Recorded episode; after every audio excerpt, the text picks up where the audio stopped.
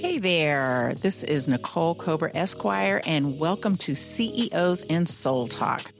I am an executive coach and business strategist, as well as an attorney. I've been managing businesses for more than 15 years and grown my own firm, Cober Johnson and Romney, into a multi-million-dollar operation, and I want to help you do the same. But in my podcast, we'll be talking to some of the most inspiring individuals who are also CEOs and show you what led to their success today. During each episode, we'll share their stories, but also their advice on how to uncover what it takes to be the CEO of your soul. Hello, everyone, and welcome to CEOs and Soul Talk.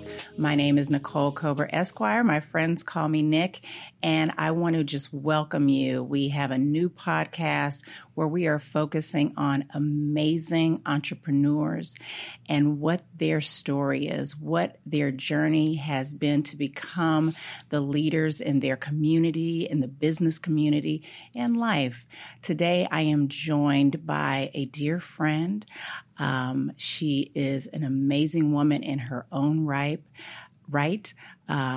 We met on a council that is one that is supposed to really be advocates for women in business, the National Women's Business Council. Rebecca, good morning. Good morning, Nicole. It's such a pleasure to be here with you. I'm so delighted that you are here. I want, we talked off air about, what we want CEOs and Soul Talk to be.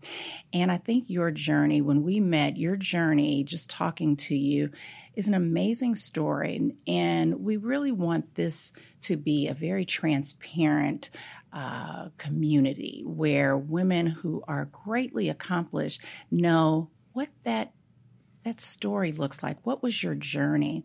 And now we can say, yes, you are a multi-million-dollar successful operation.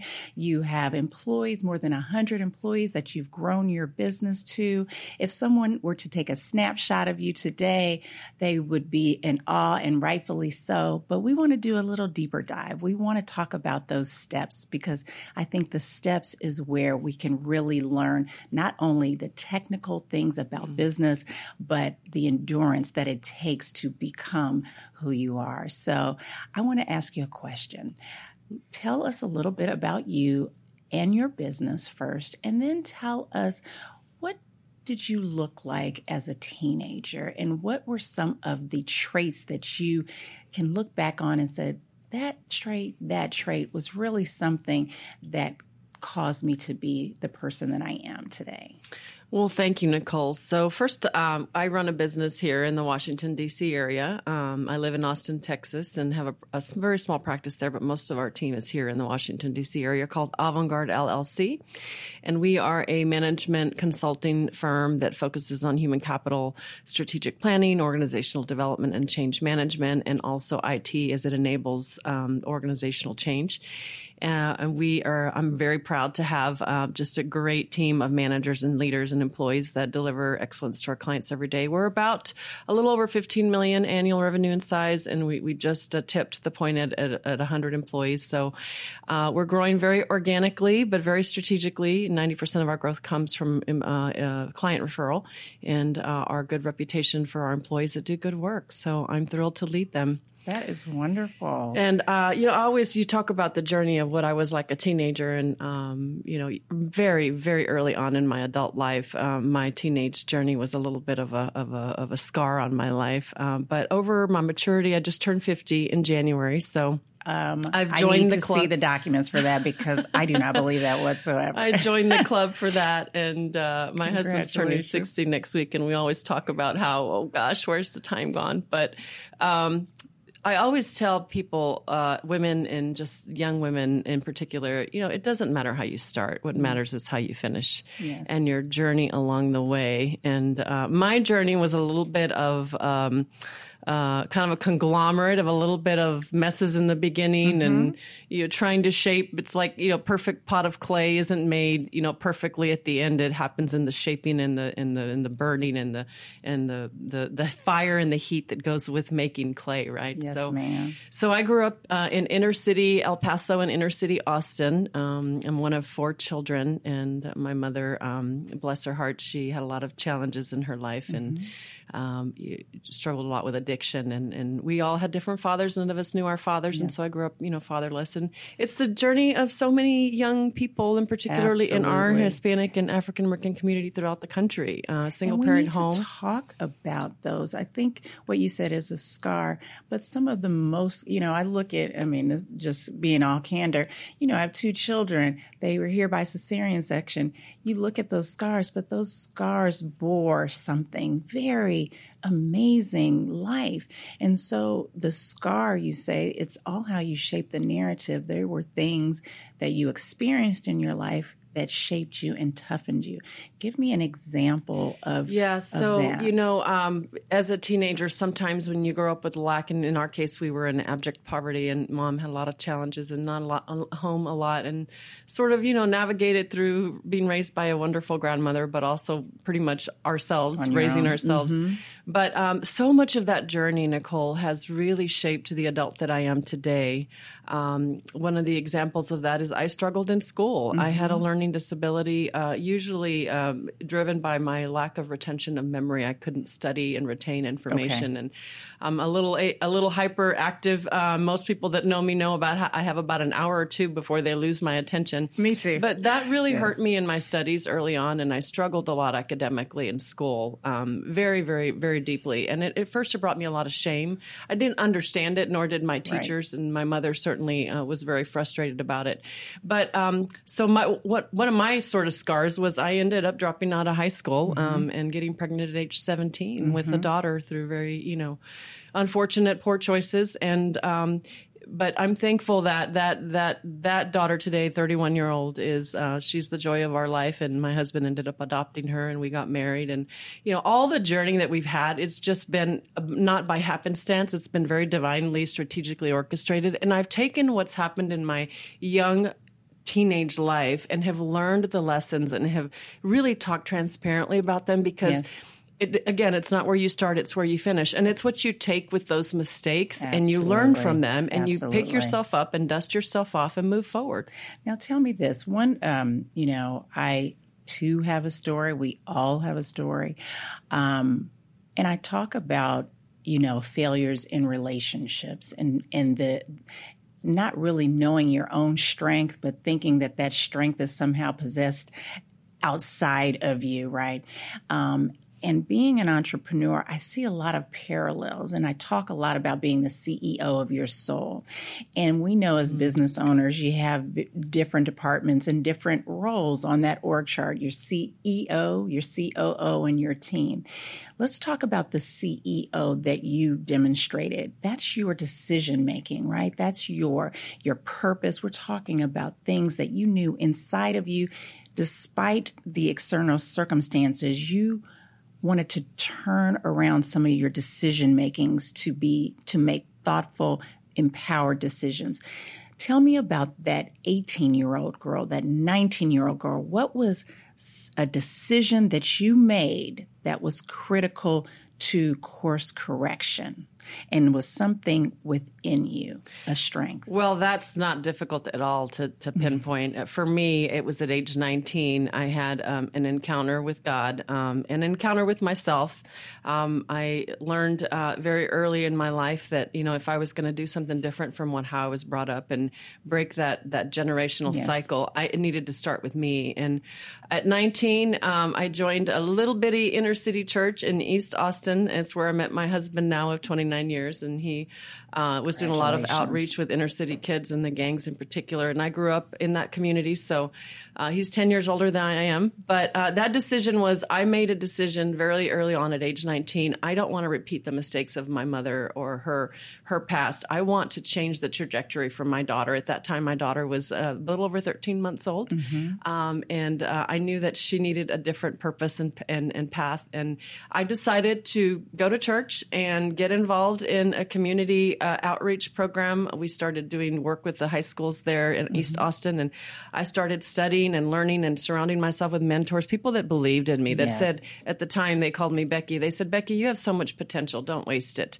But I had never thought I had potential until somebody says that to you, Nicole, which is why I'm huge around speaking positive life words into people's life. I had never heard you have potential. I had heard you're dumb, you'll never do anything, you'll never be anything. Yes. When I heard you have potential, why are you wasting your life? It created a sort of stopgap measure in me that said, wow, maybe I do have potential. Went back to school, got my GED, enrolled in a welfare-to-work program that Ann Richards, famous Ann Richards, woman in Texas at that time, was sponsoring a Job Training Partnership Act, and met my husband, and he really encouraged me early on in my life at 19 and 20 and 21. We got married.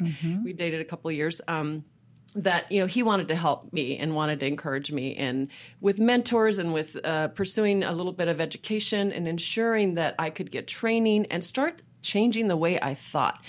Your thinking will make or break you. And I don't care how you bring up. When you have negative, stinking thinking about yourself, about others, about life, it really impacts your purpose. And so it starts in the brain, then moves to the heart, then moves to action. So I had to take it in my brain, and with God's help and through Bible studies and mentors and speaking life over my situations and not even seeing it, but declaring it and saying, I can be something. I can have a father for my daughter, even though I never experienced a father. I can have a career. And my very first job out of that welfare to work program for that woman by the name of Ann Richards was her receptionist. That's amazing. She hired me as her receptionist. That and here I am. I love it. Many, many years later. You literally succinctly captured everything that I want to say. Three things. The CEO makes the decisions. There was something in you that said, I want more. I want to be more. I want differently than I've seen. The COO. The COO is your action, right? It is saying, I have a plan for my life. It does not include failure. But the most important part is the team. Once you started on the inside, the narrative of saying, I want more, you started attracting people around you that came into agreement with that. And so that's why I said our lives absolutely should be run like a business. But it starts at the top. It starts with your mind. It starts with your thinking. You can attract the people, the type of environment, but also the action, right? You followed your spirit and you nurtured your spirit, right? You started to put yourself into programs, into situations around people that fed the things that you were yearning for. I think that that's just so amazing. And guess what? You're not the only one, right? But we don't tell these stories as much. My story is a little different on the front side, but in the middle of life, that's where my struggle came. I was raised in Oakland, California. I probably had one of the best set of parents that God could give a person. Just very hardworking. They weren't especially religious. They weren't especially political. They just believed in their children and wanted us to get an education. Neither one of them went to college. My mom was a legal secretary for 40 years. My dad owned a business, and then he was a bailiff. He just retired last week. Happy retirement, Dad.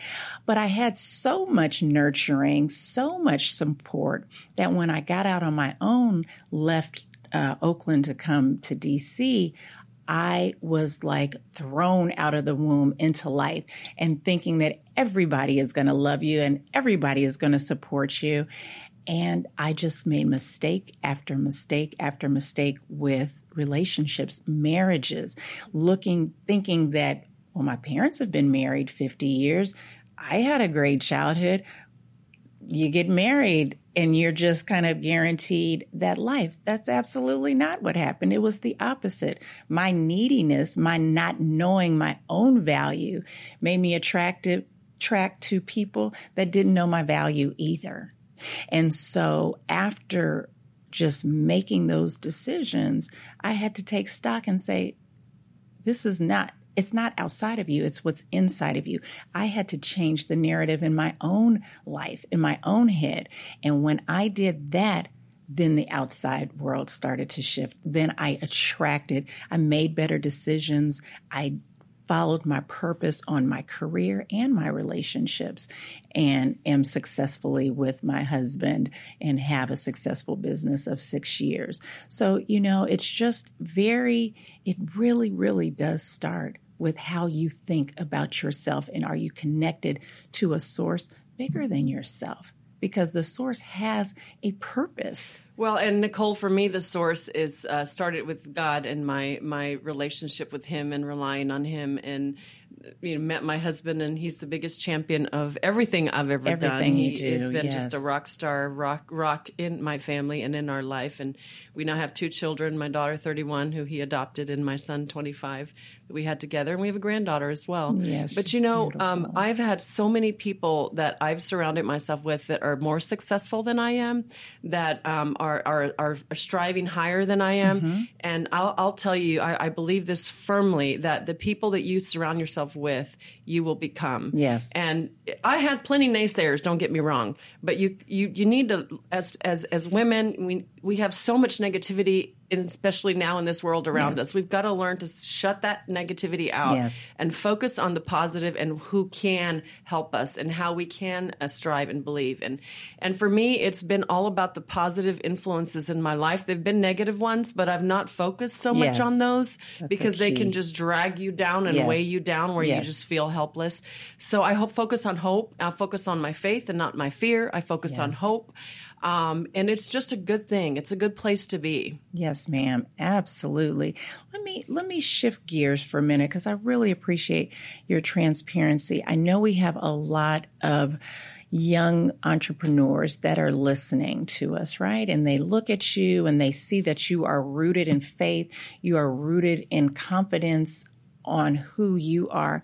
Let's talk about building a business. Okay. Let's talk about some of those key first steps, because as we know, being members of the National Women's Business Council, the statistic for women entrepreneurs who have employees is very minimal, right? We know that more than 90% only employ themselves. So I know that part of our mission is really trying to shape the acceleration and growth of businesses. What were some of your key first steps in not only starting your business? I want you to talk about the relationships you developed, the acumen you developed, and then let's talk about some of those key hires. Very, very important for growing your business, right? So I started the business myself. I'm majority owner, and I have a partner. He and I started the business together, and I, as the CEO and majority owner, obviously I've been the driver and growth of the business. But it starts one step at a time. So starting a business can be daunting for somebody who's never started a business. I was a W-2 government employee for 12, 13 years of my career, had never started a business. Then I joined a consulting firm and became a W-2 for them, executive, but still W-2. When I started my business 8 years ago, Nicole, I started with, there were 2 of us in the business, 0 revenue. And in 8 years, we've grown it to a little over 15 million and 100 employees. But it was one step at a time, I'm huge about the network. So if you're not networked and you're not plugged in and you're not out there putting yourself out there, you're your biggest fan of yourself. Yes. And you have to, as much as that, for those of us that have humility and feel like we don't want to put ourselves out there, you're the best fan of yourself. Get over it. Get out there. It was networking. It was attending lunches and conferences and happy hours and breakfasts and knocking on doors. For every 15 doors I knocked on, one opened. And I'll never forget. So the being tenacious about knocking on doors and networking. Mm-hmm. And I'll never forget one agency leader that we work with, constantly calling her. She would not return my call. About 5 calls later, she called me back and she said, I'm only calling you because I want you to stop calling me. Yes. And I said, I just need 5 minutes of your time to talk to you about my business. She saw me, and when she met me, she was so impressed. And she said, boy, you are really driven. Mm-hmm. I'm impressed with you. And she began to plug me in. And so, you know, it's being really tenacious about what you want to get done and knocking on doors. And then in my case, sometimes I've had to knock those doors down because they won't come down. Because so you got to open them and kick them open. Absolutely. The second for me has been huge is making sure that I find the right people. So it started with that one contract where we had to hire two people on that contract. And I made sure that those two people emanated my vision, my passion. Yes, they're technically and smart and they're educated, but I wanted them to understand my delivery method. Here's how we operate. That's your secret sauce, right? Exactly. Mm-hmm. Because as a business owner, you can, and I'm learning this as I grow, it's becoming more difficult to reach everybody because we're now, 100-person practice, but your people will make or break you as a CEO. And I chose to invest in my people. I spent a lot of time with my people. Yesterday, we have about 15 project managers, project leads now on our corporate team, and I spent all day with them, pouring into them, talking about my vision and growth and making sure they understand where we're going as a consultancy and how I see them fitting into that, and they're valued and loved. And it's important for them to understand that everything with us is about excellence. So building the right team, and then also just learning to take no for an answer and not being discouraged by that. As a woman business owner, I grew up in a man's world. Yes. So, sometimes you get no more than you get yes, and being okay with no. That's excellent. I want to focus on a couple things you said. My brain is reeling here. Number one, as a business consultant, I scale businesses. And what you said is very important. When I look at women and the fact that there is only one employee themselves, I think that, yes, there may be some parts of that that's financial, but I think that there may be some of that where they're afraid of the no. Here's where I'm going with this. I am comfortable in my level of competency on this one-on-one, but to go out and scale your business, that's daunting. That means you have to be kind of a steel magnolia. You have to go out and face rejection. What tip can you give women to not take no personally? Because you're not going to scale if you're doing all the work. That's the other piece of this. A lot of people believe the myth. A lot of business owners believe the myth that only I can do it. My clients only love me. If I leave them, if I don't do it, if I put somebody in the place, they will leave. That's a myth. That's what keeps you as a one-person operation. So talk to me about there had to be something in you that says, look, number one, I want to train people so I can replicate myself. That is great. Give me a tip on that. And then number two, get out of my feelings about the rejection, not taking that personally. How did you turn that off and really turn on that drive? Two questions. Well, so Nicole, most women that start their businesses are type A, strong personalities, driven. And you have to be to have a business, even if it's a 1 or 2 person shop. You have to be driven to start a business. It's a bold thing to do, to leave a payroll and a 401k and all that good stuff. So very first thing, I remember very early on, first 2 years of my practice, and we were about 10 people in size. And I started to get really nervous because my clients hired us because of me and they loved me. And I'm grateful that my clients love me, but I'm one person and I had to learn to give the business away and empower people, empower and enable people to do their work. And even if it means they fail. And so for me, it's about allowing people to fail forward, not backwards, and giving the business away, but training them and staying close to them and mentoring them that this is how I want us to run the business. This is who I am. This is how I deliver. We stand right. We stand by people first, client always. That's our model. Our people are first.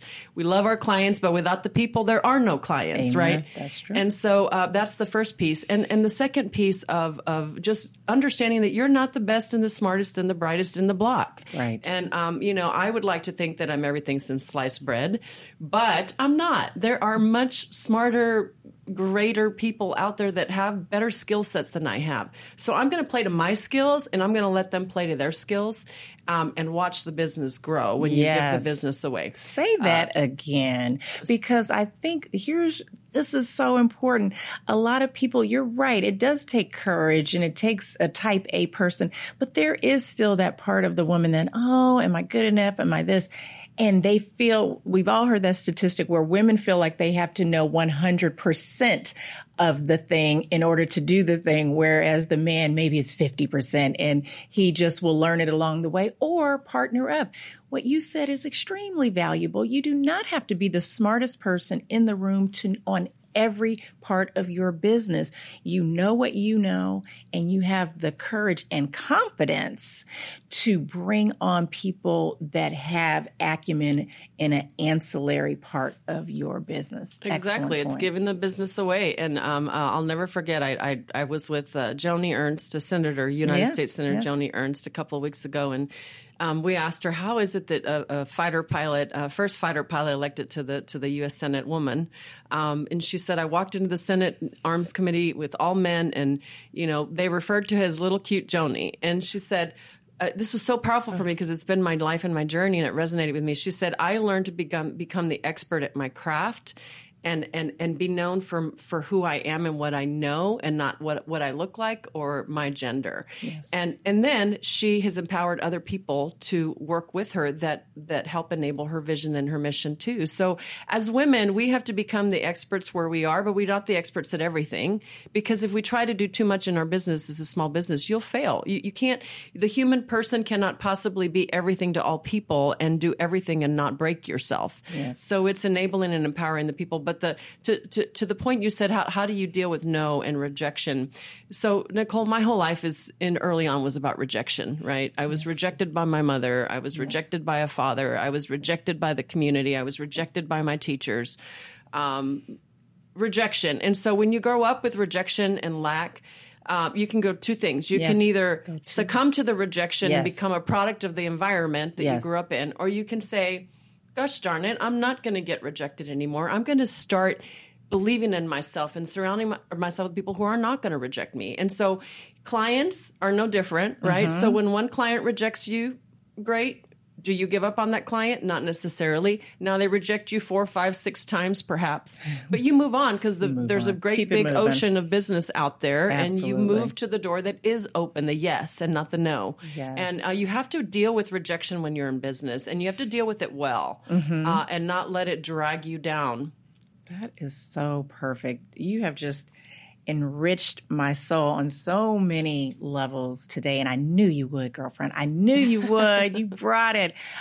I think I have to end. I don't want to.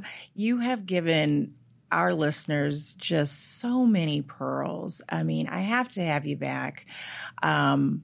We are going to do a lot of great things together. You really are a force of nature.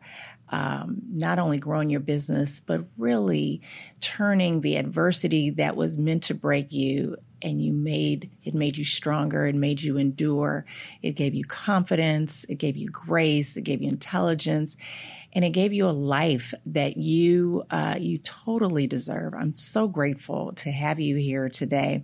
I do want to give you the opportunity to give out your shameless plug. Tell our listeners, how we can stay in touch with you and follow you as you continue on your amazing journey. Well, Nicole, first, thank you for having me. When I first met you a couple of weeks ago, I just fell in love and knew we would become soul sisters. Yes. So many of the things that we shared, we have so much in common. And even though we grew up in world different aparts, we do share so many common denominators in our life. But so I am, unfortunately, I'm a very busy businesswoman. I'm not a lot around social media. I do have a Facebook page. I had to make yours public, right? I know. Nicole helped me make it public. You can always reach out to me. Our website is avantgarde4usa.com. And there is a way to reach me there. Obviously, I'm accessible. Everybody that reaches out gets an opportunity to connect with me. I do have to get, my staff keeps telling me, you need to get a professional page set up and have people connect with you. And I will do that. Let me interrupt you. Why don't you talk about, because this will be a more public part of our relationship. Tell us about what we're going to be working on for women through the National Women's Business Council, and we can give them their information. So Nicole and I are serving on the National Women's Business Council, and one of the tenets that is near and dear to my heart is really increasing the federal, the government contracting footprint for women in business. Yes. So we're focused on reform to the women-owned business rules so that women in business can get more government contracts. And it's super important. There are billions and billions of dollars that are outsourced, and only 0.3% go to women-owned businesses. So that's a shameful number, and we're hoping to shape that. We're also focused on rural women and enabling and empowering and tooling and listening to people in rural communities and how we can better serve them. And then the third is the STEM focused and ensuring that we can get more women in business involved in science and technology fields, and it's a very small number as well.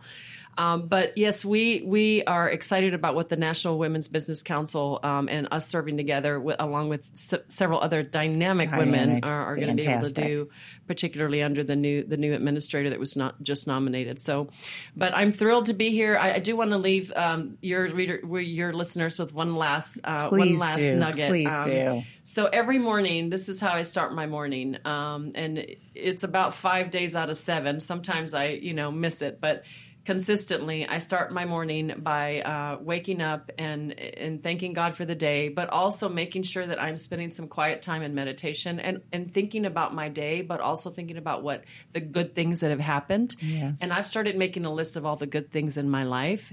And every morning, it's a different list. Yes. So there are more good things than bad things. And when you start writing those good things down and start being thankful for them, it sort of changes the trajectory of your vision for that day. So I've started doing that at the beginning of this calendar year, and it's really been a powerful thing for me. I love that. I'm engaging in some morning meditation too, and it really is how you shape the narrative. We started our talk about how we really do get to pick. We get to pick what we think. We get to pick the people around us. We get to pick the course of action. And if you are saying to us that you are selecting, you're choosing to start your day in gratitude, I can't think of any more powerful way to end our conversation today. My friend, am very grateful for you and all that you do and our new friendship. Thank you so much for joining us today. Hey guys, we are out of time. I'm so grateful for you as well, following me on this journey for me to try to get out and communicate with you how to not only build a great business, build a great brand, but being able to be the CEO of your life. Let your soul dictate the decisions that you make. Let your decision making be governed by faith, not fear, as Rebecca said. I think that is the most powerful way that we can get through this life. Be encouraged. Thank you all so much, and I'll talk to you next time.